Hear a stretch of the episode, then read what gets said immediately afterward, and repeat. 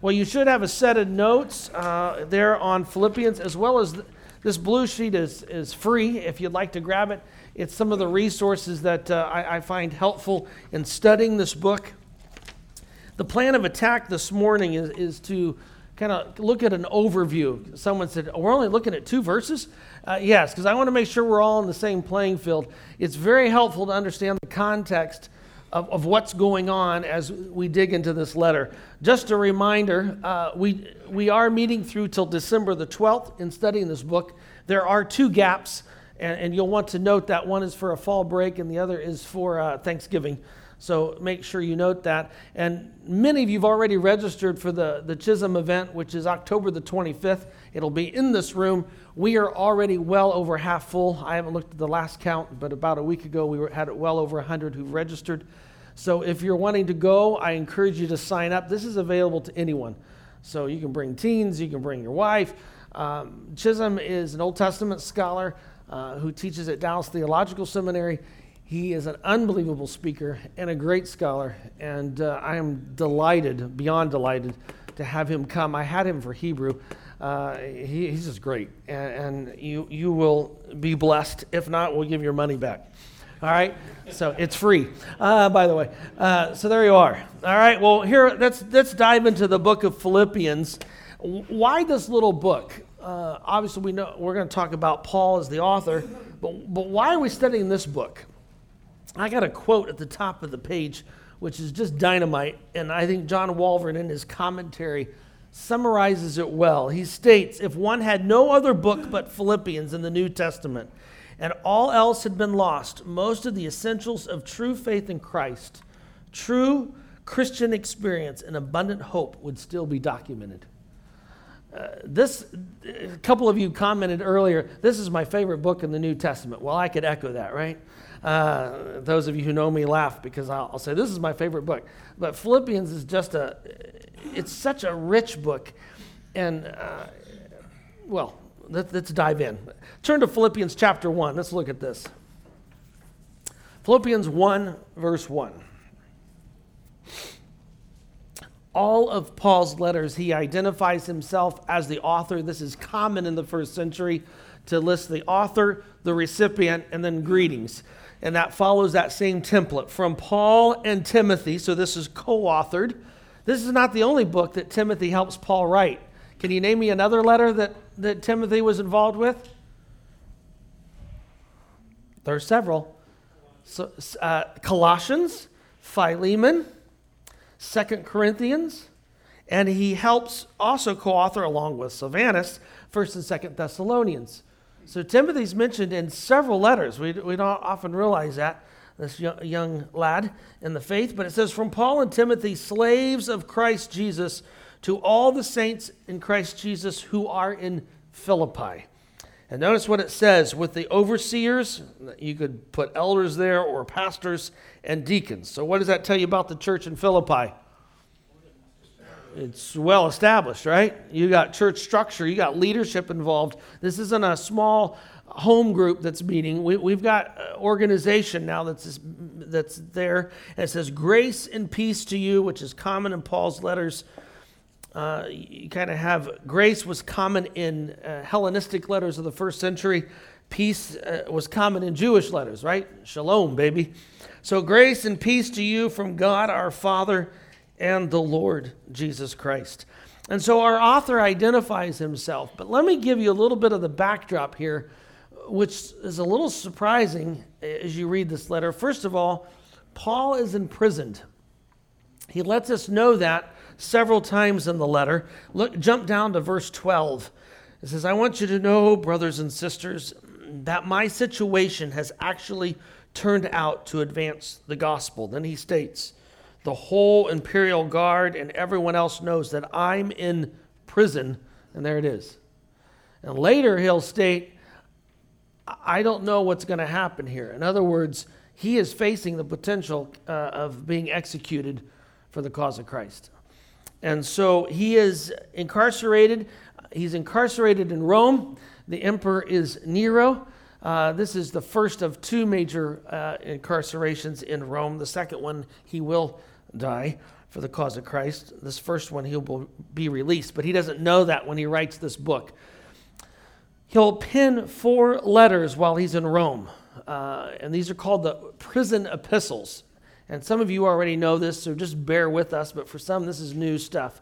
And that will be Philippians, and I list these there in your notes Ephesians, Colossians, and Philemon. You realize that over 25% of Paul's ministry was spent in prison? Isn't that amazing? Um, he had a great prison ministry. um, but over 25% uh, is what McRay in, in his book on Paul, his life and his teachings argues, and I, I think he's probably correct. Of his years in ministry. Okay.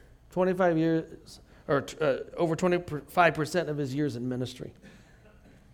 And remember, Paul's letters, you're going, well, why are they organized the way they are? It's, it's based on size and only size. They're not based on chronology.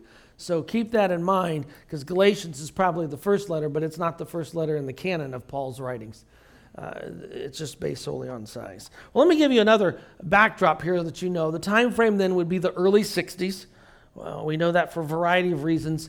And there's a, a name that pops up in the epistle, and is by the name of Epaphroditus. Gesundheit, right? Uh, turn to chapter 2. Let's look at this. Chapter 2, verse 25. By the way, is Epaphroditus a Jewish name? No. And there's two ladies that are mentioned in chapter 4. You know their names, right? Euodia and Syntyche. Uh, uh, and Stinky. We'll get to them in a minute. These two ladies that create problems. Are those Jewish names?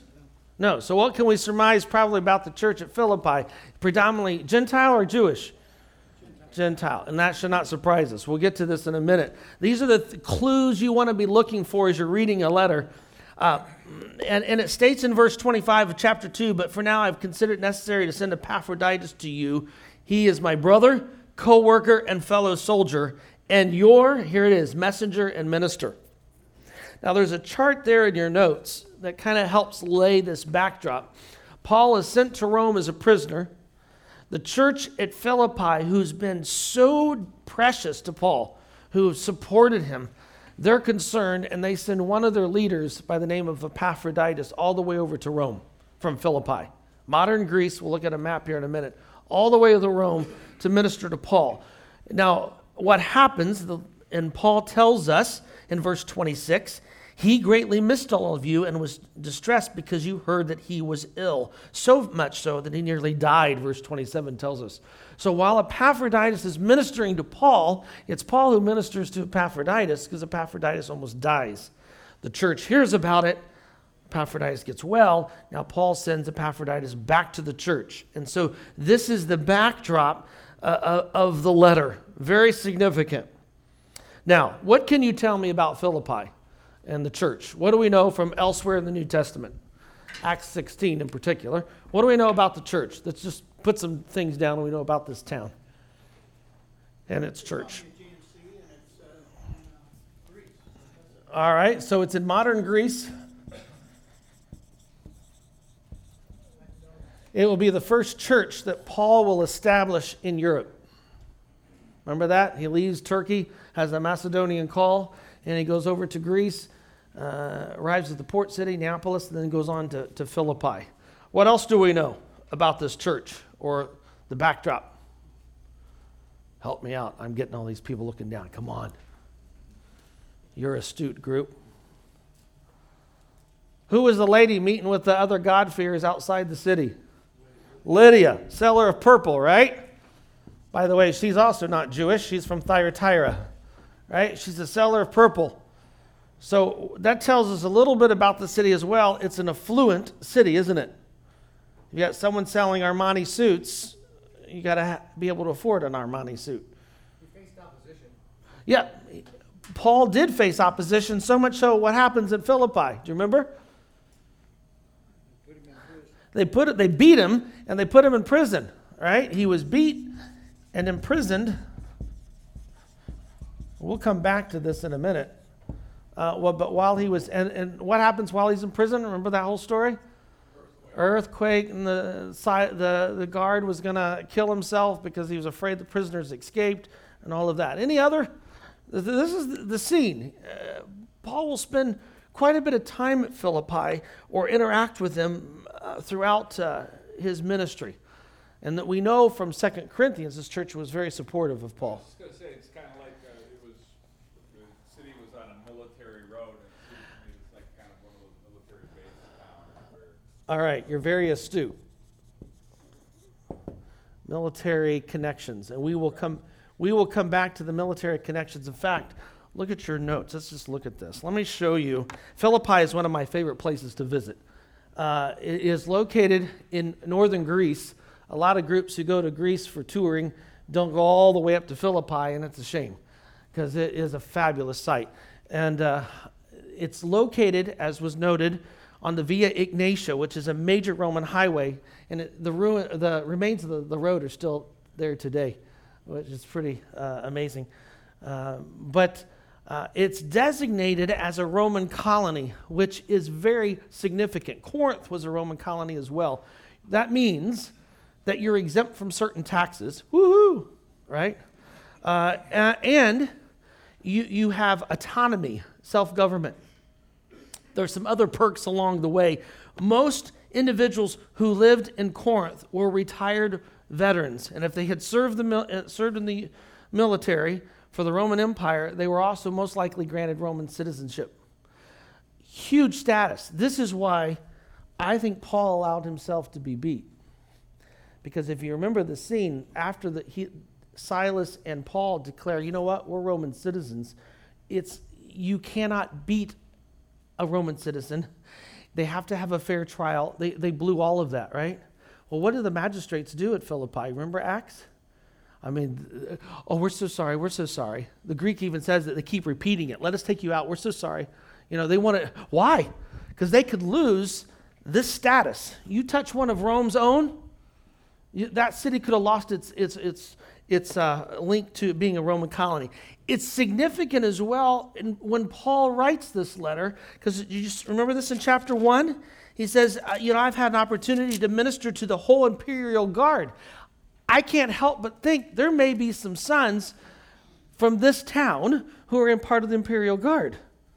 Right? Daddy fought in the military, and Junior, their son, is now in Rome serving.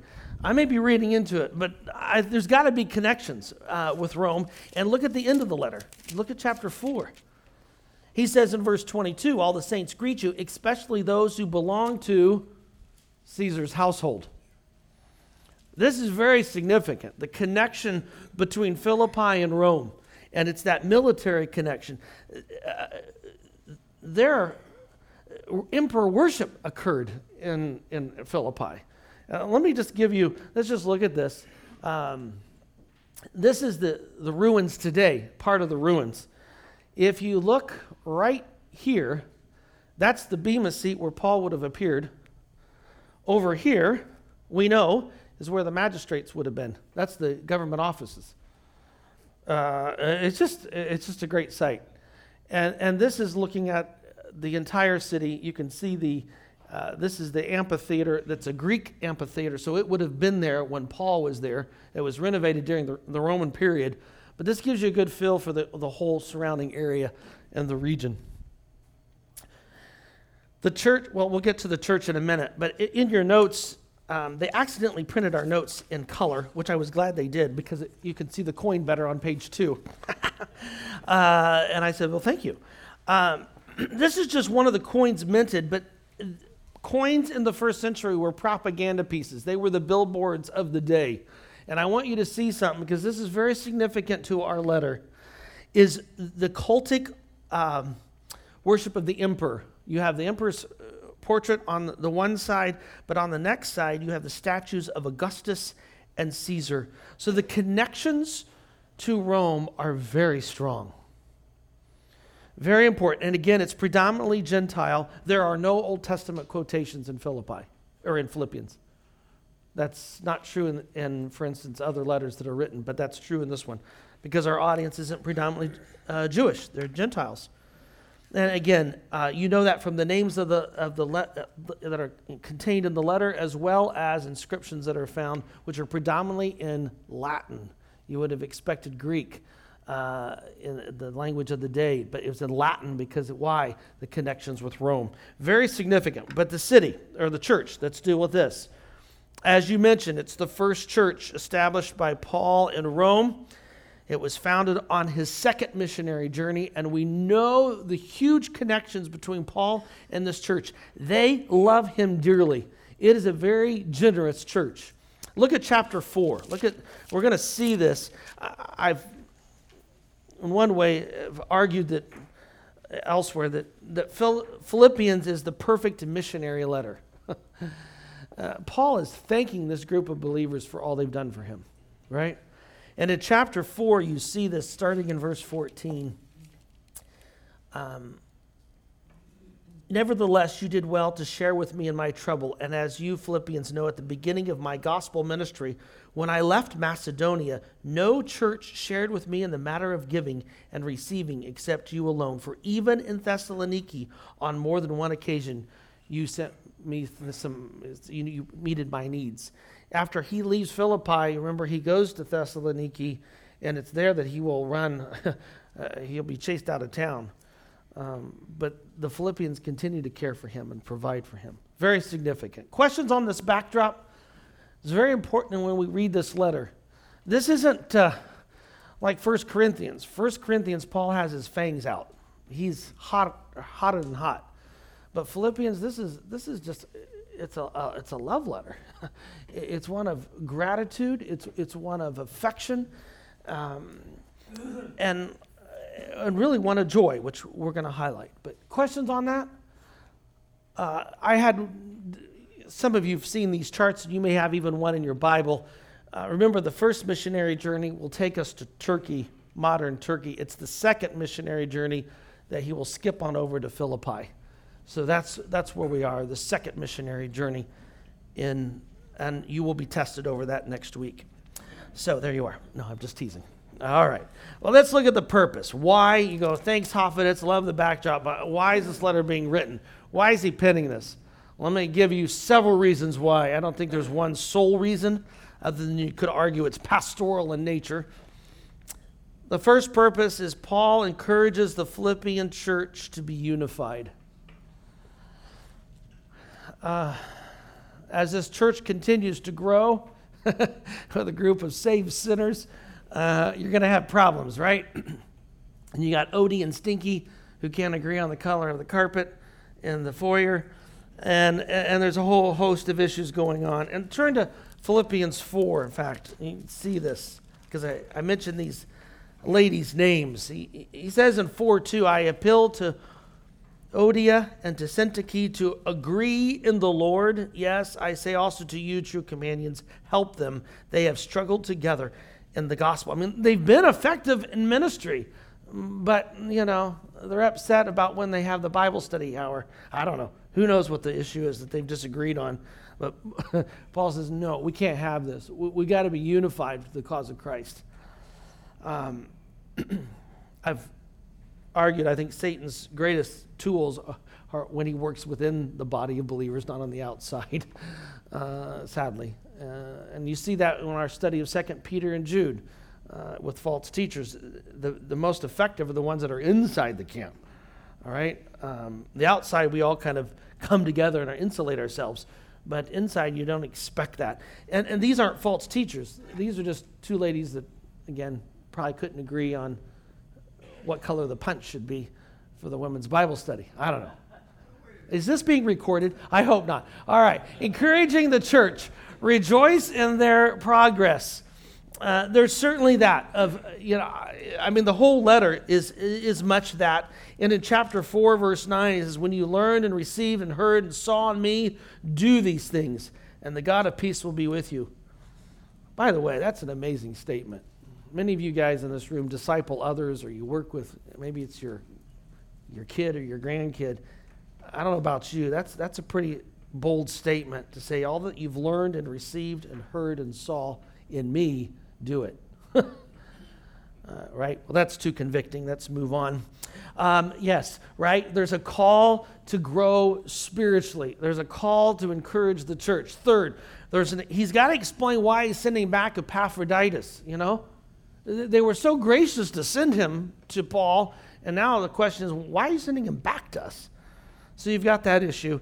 And then fourth, Paul thanks the Philippians for their prayers and their financial support. Again, it's a, it's a great model for a missionary letter, I tell folks. And, and so these are the four reasons why he's writing to the church. And we'll see this as we journey through the epistle. Questions on it?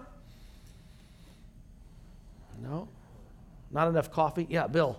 Well, I always wonder about this. I've heard various sermons about Euodia and Synecdoche or whatever. And they always seem to imply, and you kind of did too, that these are two women who are catty and fighting one another. It doesn't really say that. They could have had a theological difference. They might be on the same page, but struggling with some issue, and that creates some issues in the church. So I just don't think we. Oh, come on, Bill. I like preaching from the white space. Um, we, we, will, we will get to the two ladies and we'll talk about that because there is an issue where he says you, you need to help them agree. So we'll, we'll get there. Uh, good point, though. So I don't want to show all my cards. Uh, you won't come back when we get to chapter four. All right? So the structure of the book is laid out there for you, very straightforward, uh, as you would expect. Um, you've got that opening and the blessing, and the body of the letter, uh, thanksgiving and conclusion. Uh, it's just typical of first century letters. I want to highlight four other things before we journey too deep into the letter, starting next week. Uh, some major theological themes. As you read through this book, as we study this book, and you turn this tapestry over, there's these four threads that you need to be watching for, you need to be observing. Let's look at these. First of all, there's a strong emphasis on the gospel which is intriguing to me. Uh, Paul loves the phrase in Christ. It's a, it's a phrase that occurs in Philippians, but not like it does elsewhere. But Christ is the rallying point, it's the key to this whole gospel message. And it drives Paul's um, actions, it drives Paul's attitudes, etc. Hawthorne, in his commentary, says the centrality of Jesus Christ in the universe, in the world, in an individual's life vibrates through the letter to the church at Philippi. And that's what we're going to see as we go through. Watch that. Uh, even in chapter 1, it's mentioned several times the gospel, as we're going to see as we, we go along. So the gospel is going to be key to the book. Secondly, is joy. Now remember, where's Paul?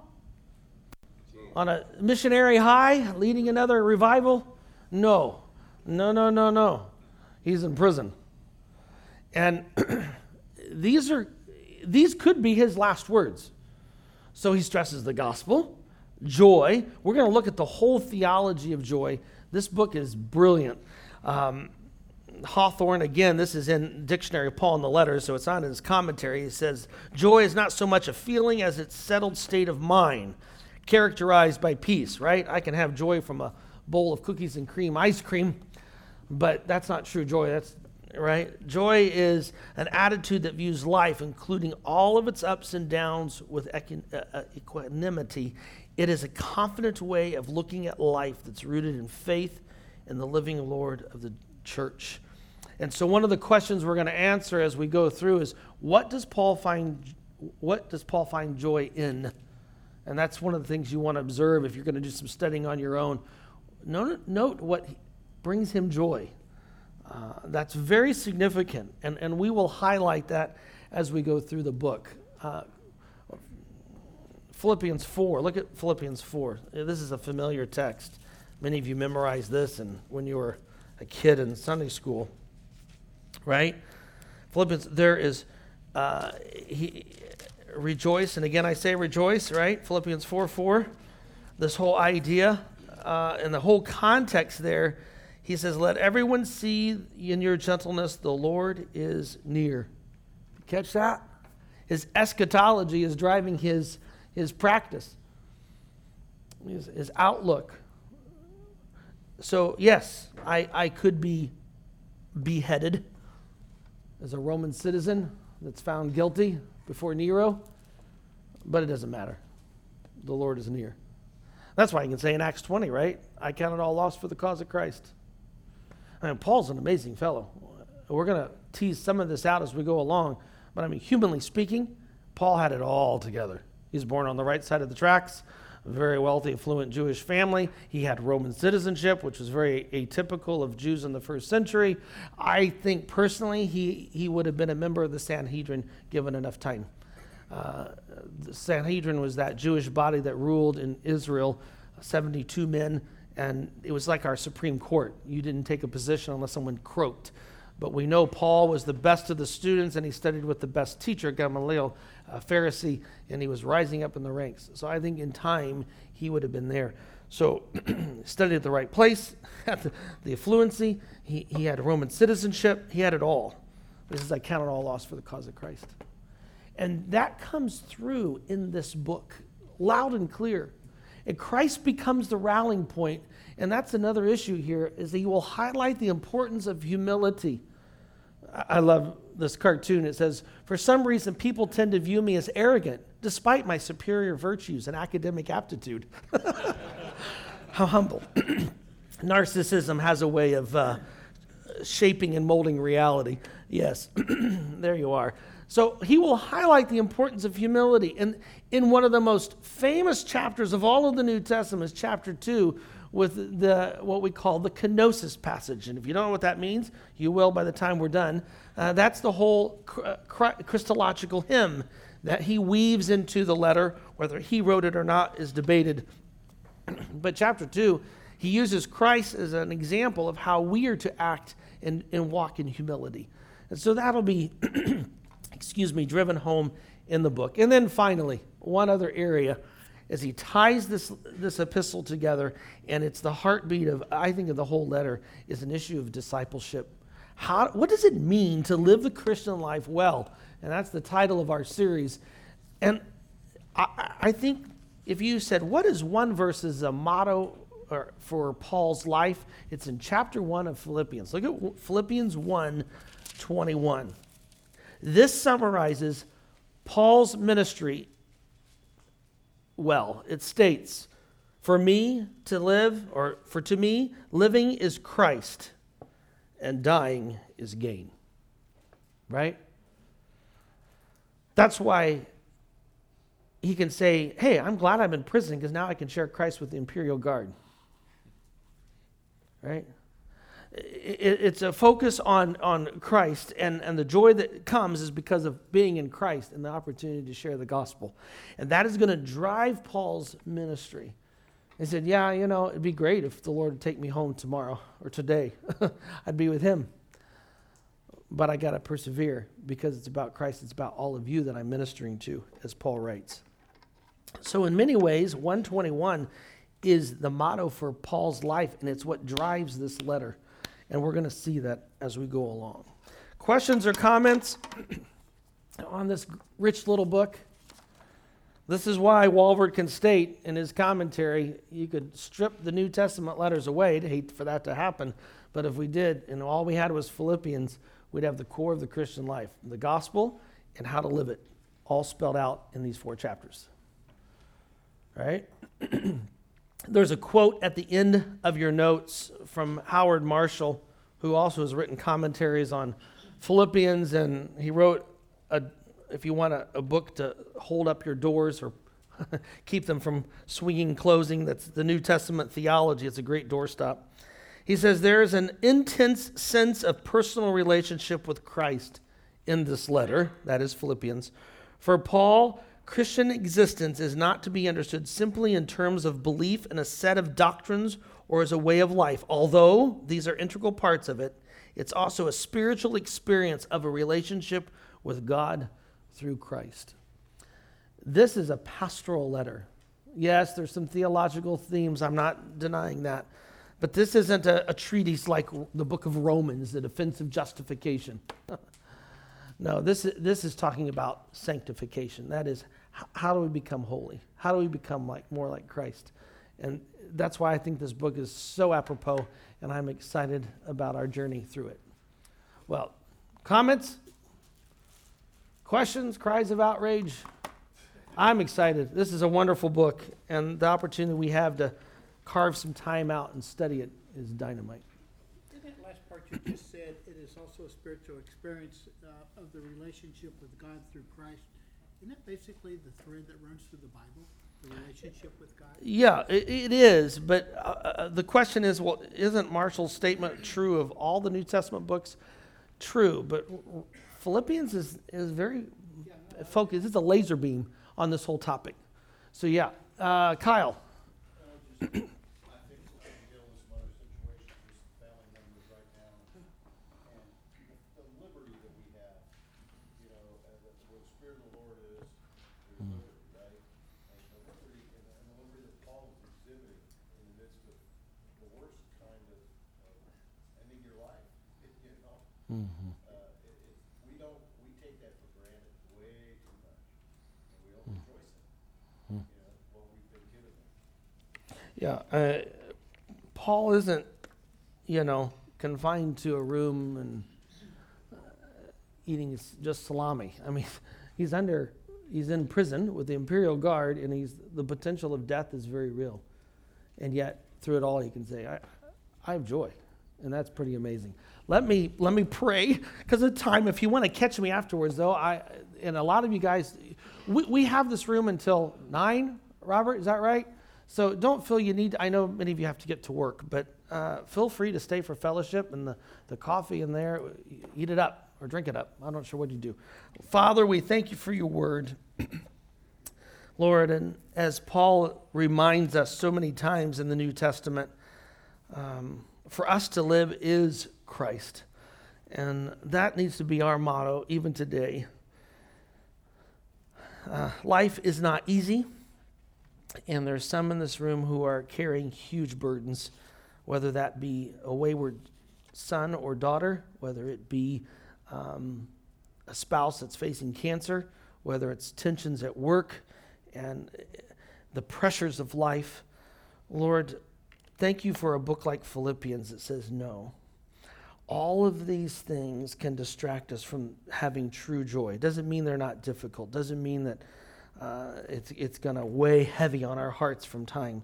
But in, in the process, we focus on your Son, and it is that we find joy. Lord, thank you for these men. Thank you for um, our opportunity that we have to study your word and to study this book in particular these next several months. Lord, we love you. We thank you. In Jesus' name, amen.